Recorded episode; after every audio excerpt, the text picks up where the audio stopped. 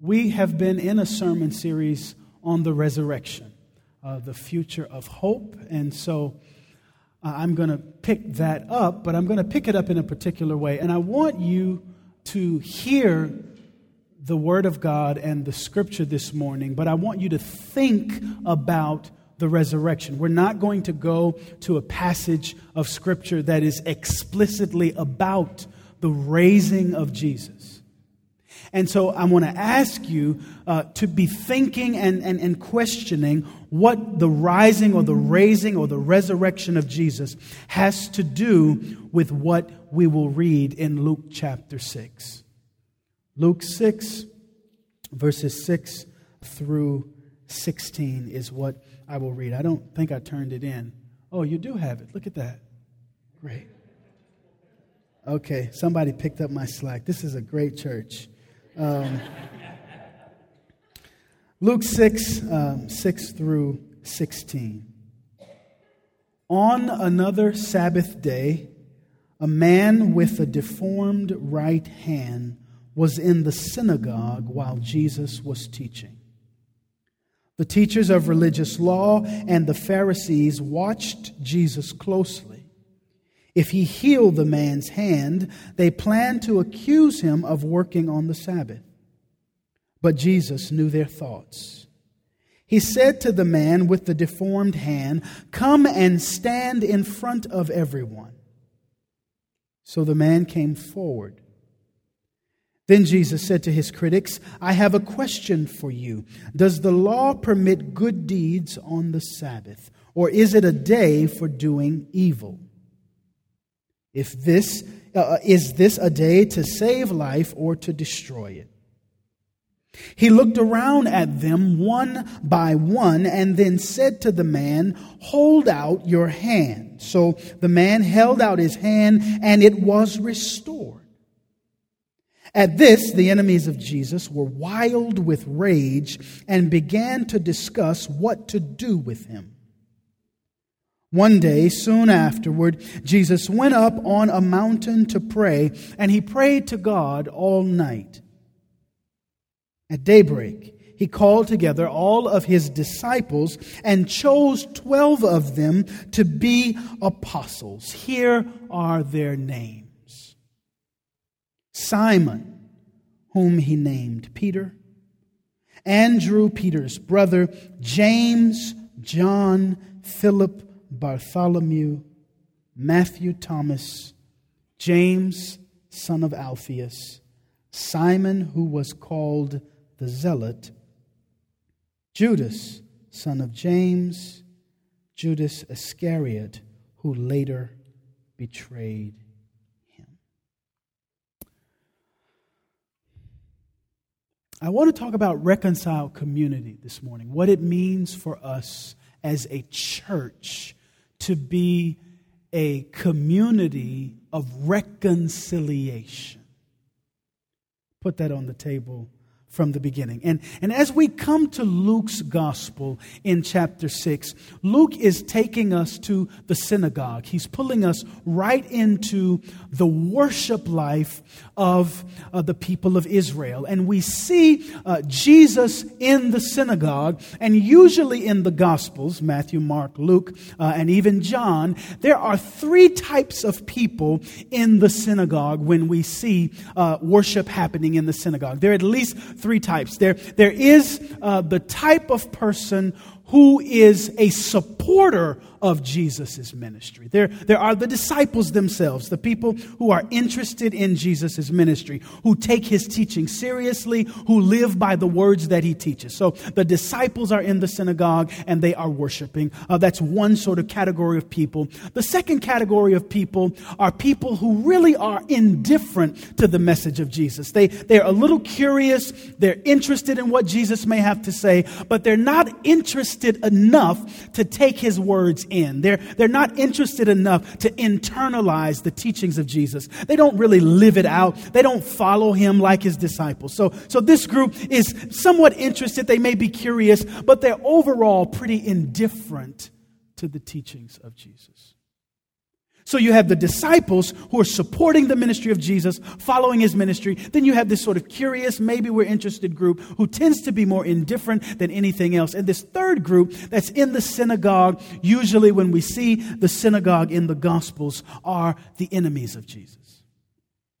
The people who do not like Jesus. The people who not only don't like Jesus, but who are antagonistic to his ministry. The people who are looking for something uh, to hold against Jesus. They come to the synagogue because they hate Jesus.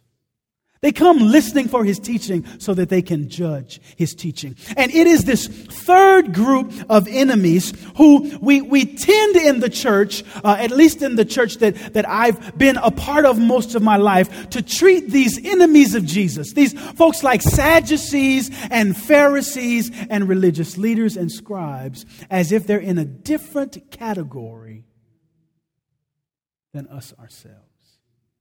And I want you to think this morning about what it means to be in the worshiping community and to have all of these types of people in the worshiping community and to ask yourself this morning whether the resurrection of Jesus makes reconciliation possible for disciples whether, whether the resurrection of Jesus makes reconciliation possible for people who are interested but really indifferent to Jesus. Whether reconciliation is possible. Whether, whether the raising of Jesus makes it possible for the enemies of God to be reconciled in some way. The religious leaders in this passage are listening to Jesus, but they're hearing him, listening to him, so that they can judge him. They are the group who is supposed to be the God seekers. They come to, they come to the synagogue, though, not to worship God, but to evaluate. And I say that this morning. I want to sort of sit with the religious leaders and, and then move from them. But I, I bring them up because I want you to press this question in your own heart this morning. Why do you come to worship? Why do you come to this community of faith? Why are you here today? Why are you at New Community? Because I think the Pharisees and the scribes and the religious leaders get a bad rap. I think we're closer to them than we like to, like to admit it. And I think that all of us can benefit from asking this question, what are my intentions for being in the faith community? These are good people, these Pharisees, these scribes, these keepers of the law. After all, they love the law. After all, they are the ones who are responsible for leading us in worship, leading us to encounter God. And yet, there is room when people are supposed to be able to lead us to God. There is room for even those of us who lead us to God to mix our intentions and our motives when it comes to Jesus Christ. And these religious leaders are an example, or they give us an example. They give us sort of this moment because Jesus knows their thoughts. And, and, and, and what I like and appreciate about the Savior is that He does not castigate them. He does not cut, uh, cut His enemies off. He exhibits His gospel message, which is not exclusive. He invites them into dialogue and He engages His critics where they are and He asks asks them about Sabbath. Say the word Sabbath.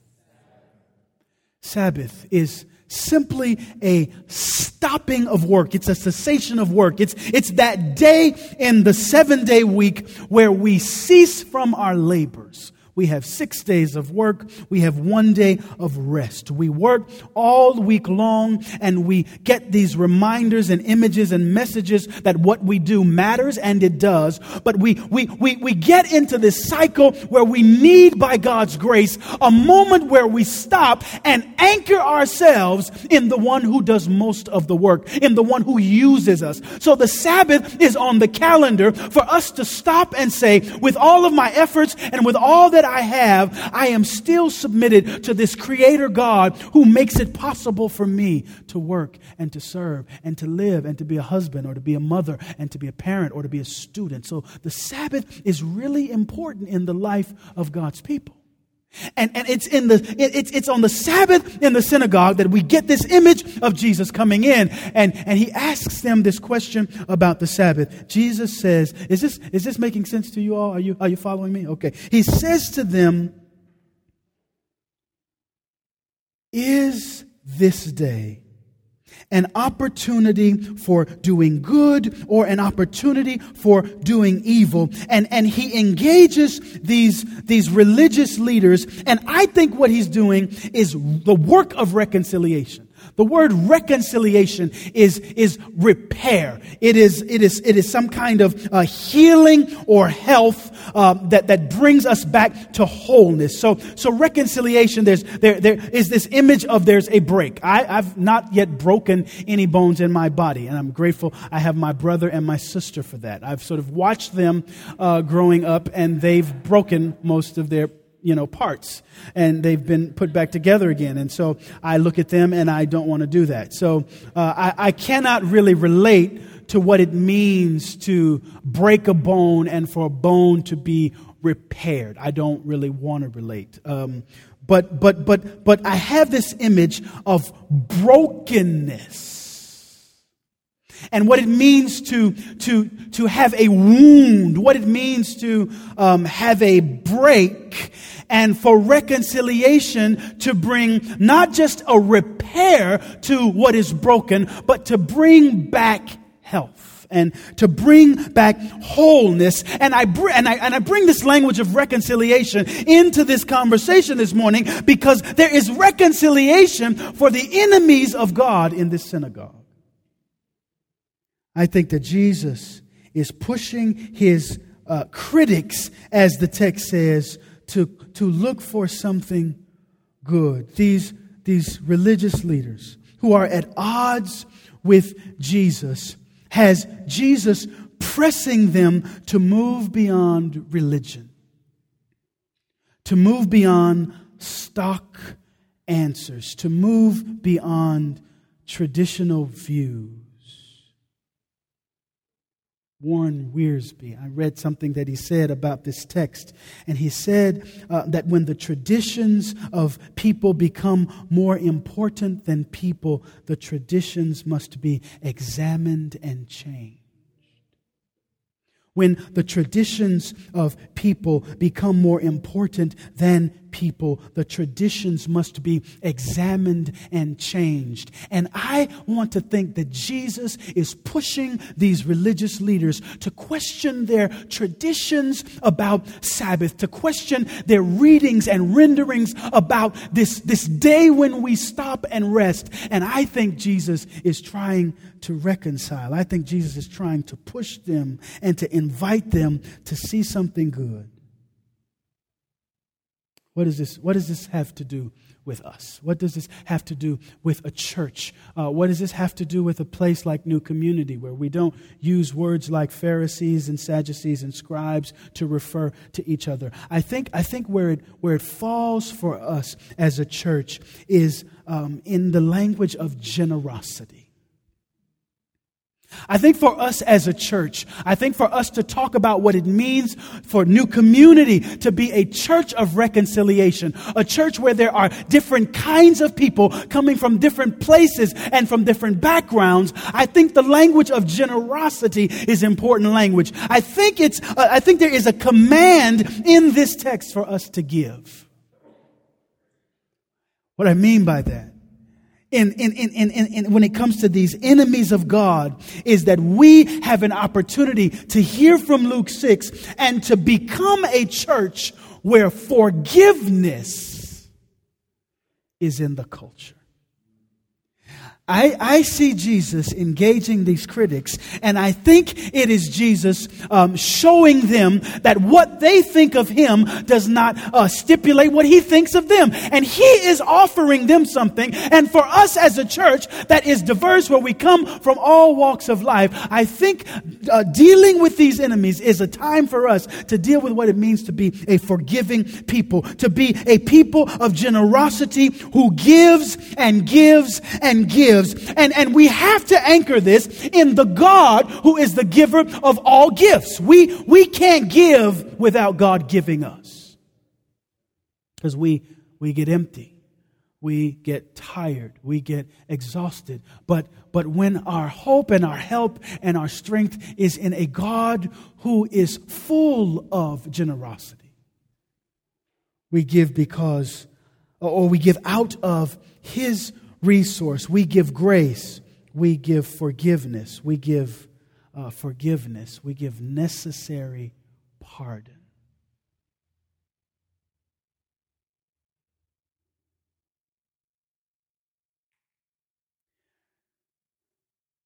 Jesus talks to these men in this text. And and I think when I think about our church, and when I've been at New Community for four years, and, and I've had conversations, and you who have been here for some time and engaged with the life of this church, you have had conversations where you've walked away, and if it were not for the great power of God, you could stay angry. Because we disagree, because we don't see things from the same place, because in, in, in, in, in, the world, if I can use that language, in larger society and outside of God's family, we are enemies. Uh, many of us, many of us, not just, we, we don't just come from different sides of the track or different neighborhoods or communities. Many of us are, have an inherent opposition to one another. One writer said that all of humanity is at odds with God. All of humanity is at odds with God. And many of us who, who live with our minds open are at odds with each other. And the church is, this church by God's grace, is the place where we exercise forgiveness on purpose, where we are in general a forgiving people. So that if you say the wrong thing about the south side of Chicago, I don't bite your head off. But I forgive you. If you altogether ignore that there is a south side of Chicago, I, I don't bite your head off, but I forgive you. If I say something that doesn't just brush up against you, but rubs you and grates you and presses you down, your first response is one of forgiveness. Now, Jesus, Jesus doesn't just forgive without engagement. He doesn't forgive without discussion. He doesn't forgive without dialogue. So the forgiveness does not mean that you won't talk to me, that you won't teach me, that you won't correct me, that we can't learn together, that we can't live together and grow based upon our differences. But it means when our differences have, have come between us, there is something called forgiveness that ropes and, and anchors us so that no matter what I say and what you say, because of God's power, we give grace. And you can't forgive if you're not good at giving. And so I think our prayer as a church can be God, make us a generous God, make me generous so that I can sit with my sister or my brother and spend time, even though I have so many other things to do. We, we, we, we, we, we, we strengthen ourselves by giving these small things away. I'll give you 20 minutes here. I'll give you a phone conversation there. I'll give you G chat. I'll talk to you over Facebook. I'll give you my time. I'll give you my attention. And I'm building up sort of this, this flexibility. I'm building up this muscle so that when you offend me, I can give you grace. I'm used to giving. I think there's reconciliation for God's enemies in this text. The second, the second thing is there's, there's, there's reconciliation, repair, health, healing for this man who has a disability. This man um, Jesus calls him out. And, and I think of this man, I've been imagining this man over the last week, and I imagine that this man is a guy who is happy enough to be in church and who is fine with sitting in the back, fine sitting to the side, fine sitting on the fringe. He doesn't want to be picked out, and Jesus comes and does precisely that. This is a man who, because of his physical condition, isn't generally allowed. He's not acceptable. He doesn't look right. He has an injury that qualifies him to be put out of the church. And yet, when Jesus comes in the synagogue, Jesus doesn't just see him and just kind of give him that passing wave. Jesus calls him and makes him stand up in the middle of the church. I think this man is angry and irritated with Jesus. I think he is because here's a guy who's used to not being involved in the church. He's allowed, maybe he made a deal with the, with, with the religious leaders, but he's there and now Jesus is blowing his cover. He's there standing up and Jesus goes and talks to the religious leaders. So you have the man stand and you ignore him for a few minutes. And here is this man, he has this problem, and I think he has a problem that can be covered up. It's a deformity of his hand. He can wear a robe. He can kind of, you know, you can't see his problem necessarily. But, but Jesus, I think, doing the work of reconciliation is, is redefining what it means to be a community of faith. And he's pulling out this man, I think, to tell us that there are some things that we try to keep behind our wraps and under wraps and away from public light that need to be in front of the community of faith. There are things that we go through in our lives as a church, uh, as individuals in this church, and we go through them alone that we should not go through alone. I will give you a safe example because we all have examples that you know we're not quite sure of, right? You know, you have that list. Uh, I, I, I, do premarital stuff with our couples, and and sometimes talk to uh, talk to couples after they get married, and and I always tell, you know, I, I, I have to build skills with our brothers, and there's always a moment somewhere in the process where I get to tell the the brother usually. Um, that there are moments when uh, there are things there's this list that is public. We can talk about this we can talk about this you know and then there's this list where we don't talk about this unless we agree to talk about this and we all have these things, right? I mean, you know, there's certain things you talk about. You don't have to be married to know. You're dating, you want to talk to somebody about your issues. There's certain issues you just talk about. You run your mouth. You talk to your girlfriend, you talk to your boys. And then there are issues that if somebody finds out that you talked about it, it's like, wait, we didn't, we didn't agree on that, right? And so I think that Jesus is messing with the boundaries here. And I think Jesus is pushing this man out to say, hey, church, hey, people of God, there are certain things that you've pushed to the fringe and to the margins in individuals' lives that need to be front and center. Because the community is a place of health, a place of repair, a place of wholeness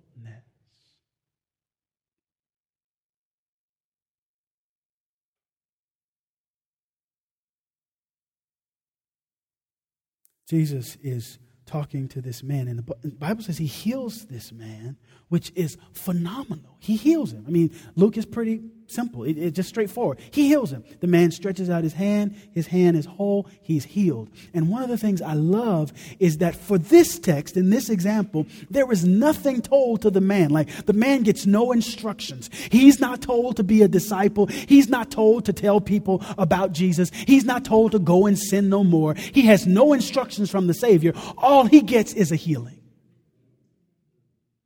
And, and, and one or two of you are here, and I want this to, to sit with you because you've heard enough instruction and you've heard enough command and you've been motivated. You're a witness, you're a this or that, you're a disciple. But this morning, maybe the only thing for you to hear is that God has healing available for you. Maybe there's no instruction. Maybe there's no take home. Maybe there's no takeaway. Maybe there's nothing else valuable except this truth that God is able to take what you've hidden and to heal you. That this can be a church where not just the enemy of God is healed, but where the broken and the person who's put to the margin, the person who's been sitting on the fringe, can be healed with no expectation by the grace of God.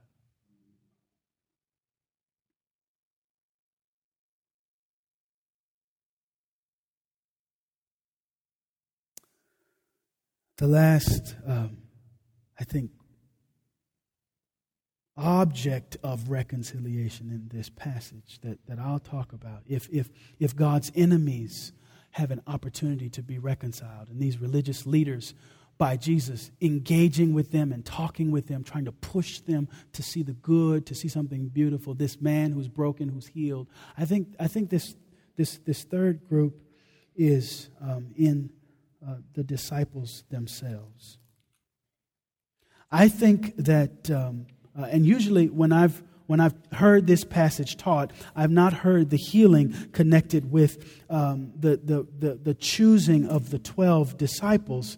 And, and I want to suggest to you that these, are, these two things need to be together because what I see is a contrast between what, what the leaders who are uh, in position are doing and what the new upstarts who don't really know much about uh, get to do. Here, here is Jesus, and after this healing, uh, when the Pharisees and these scribes, these teachers of the law, are angry and filled with rage, Jesus heals this man and he goes uh, to pray. And uh, the, the scripture says, At daybreak, after praying to God all night, he called together his disciples and chose 12 of them to be apostles. Here are their names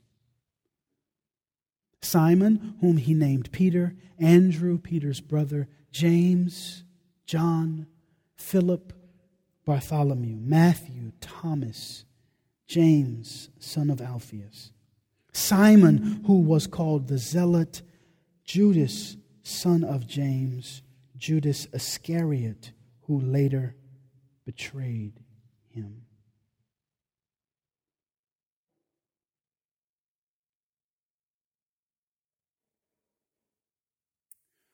I think that Jesus calls these disciples.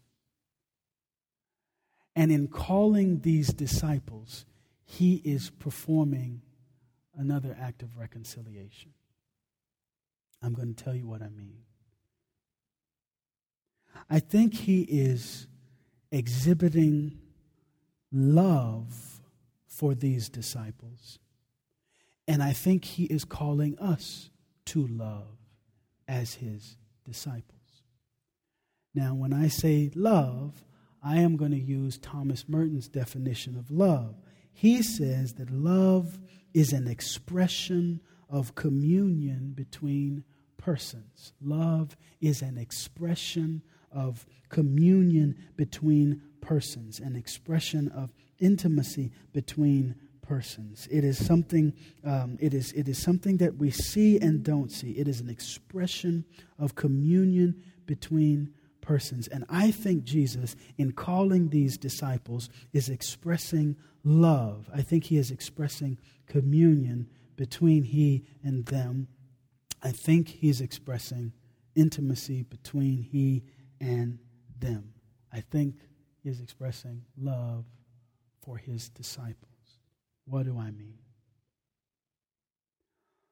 Luke gives us the names of these disciples. And periodically in these two verses, he sprinkles in these parenthetical remarks about these disciples. And I think that, that in calling these disciples and in naming their relatives, their associations, their narratives, Jesus is reconciling in these disciples. Okay, what, what, let me say that a different way. Um, these are their names.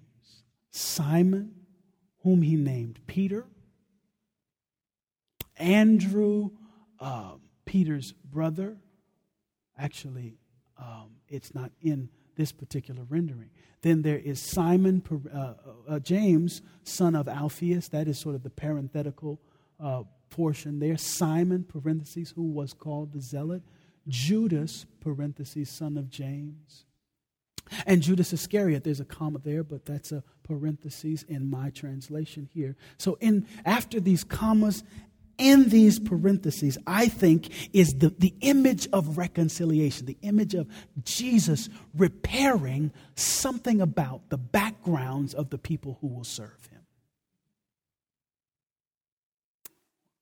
There's a zealot in this group. There's a tax collector in this group. People who are hated, people who are eager to, you know, take the government down. There are fishermen in this group. There are diverse kinds of people in this group. And this diverse group of people will reach a diverse group of people. This group of folks coming from all over will reach people from all over. But these people here, these disciples in this text, like us, are related to people who will disqualify them from the work of God if the work of God means we have to have the right pedigree. If the work of God is restricted to who we know and, and the kinds of relationships that we have, then we're on slippery ground. But I think Jesus is calling us with our stories, with our junk, with our backgrounds, and saying, You can be the son of this person, you can be a son who doesn't know who your parent is, and I can still use you. I think Jesus is saying you can be a zealot or you can be an Essene. You can be the kind of person who's on the front line or you can be the person way in the back who's never seen. And I can still use you. And I think Jesus is, is pulling for you who listen to me today this point and asking that question of what is it in your life that you believe disqualifies you from being used by God? Are there, are there relationships or are there relatives? Uh, is there brokenness in your background that you think takes you away from an opportunity to be called a disciple, to be a member of a reconciled community? And that is the thing that Jesus Christ wants to repair in your life. That is the relationship that Jesus Christ wants to heal in your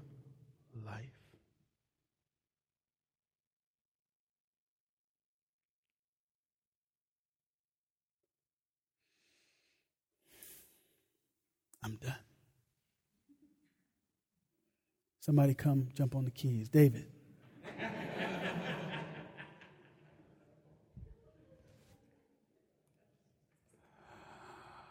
Bow your head, uh, church. Uh, unless you're walking, I need you to pay attention to where you're going. But uh, if you're sitting, bow your head.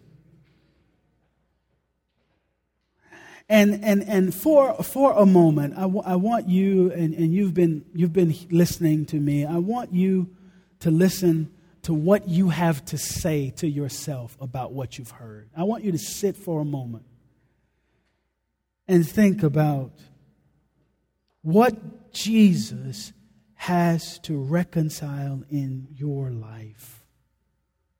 There, there is great opportunity for us as a church but there is great opportunity for you this. And maybe you are here and you want God to heal you. You need wholeness. You need some kind of repair in your life. Perhaps you're not physically sick. Maybe, maybe you are. Maybe there's something else going on in your life. And, and you would love for Jesus to tell you to stand up and, and stretch out your hand and stretch yourself out and come back whole. Would you, in your own way, maybe in the quietness of your heart, just kind of tell God about that?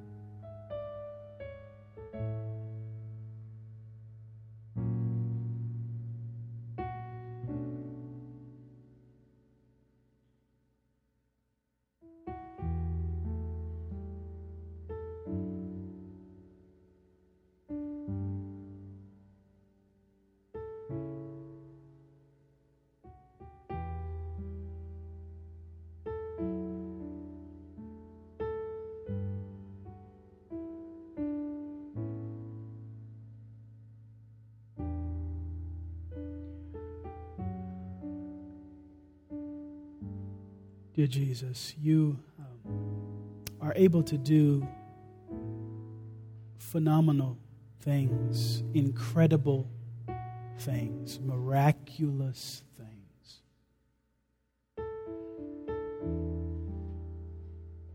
Uh, and I'm grateful for that. We are thankful for that. As a church, we look forward to what you will do. We look ahead to how you will accomplish your plan for your creation. And yet, as individuals, God, we come to this church and we hear about the hope of a resurrection. We hear about the gospel, and, and, and we need your help making, making it stick in our lives. We need your help because there's brokenness in some of our lives, there's disease in some of our lives. So, um, would you would you do your work? making us a reconciled people, making us a people who are um, whole, a people who are healed, a forgiving people, a loving people. We ask these things in your strong name.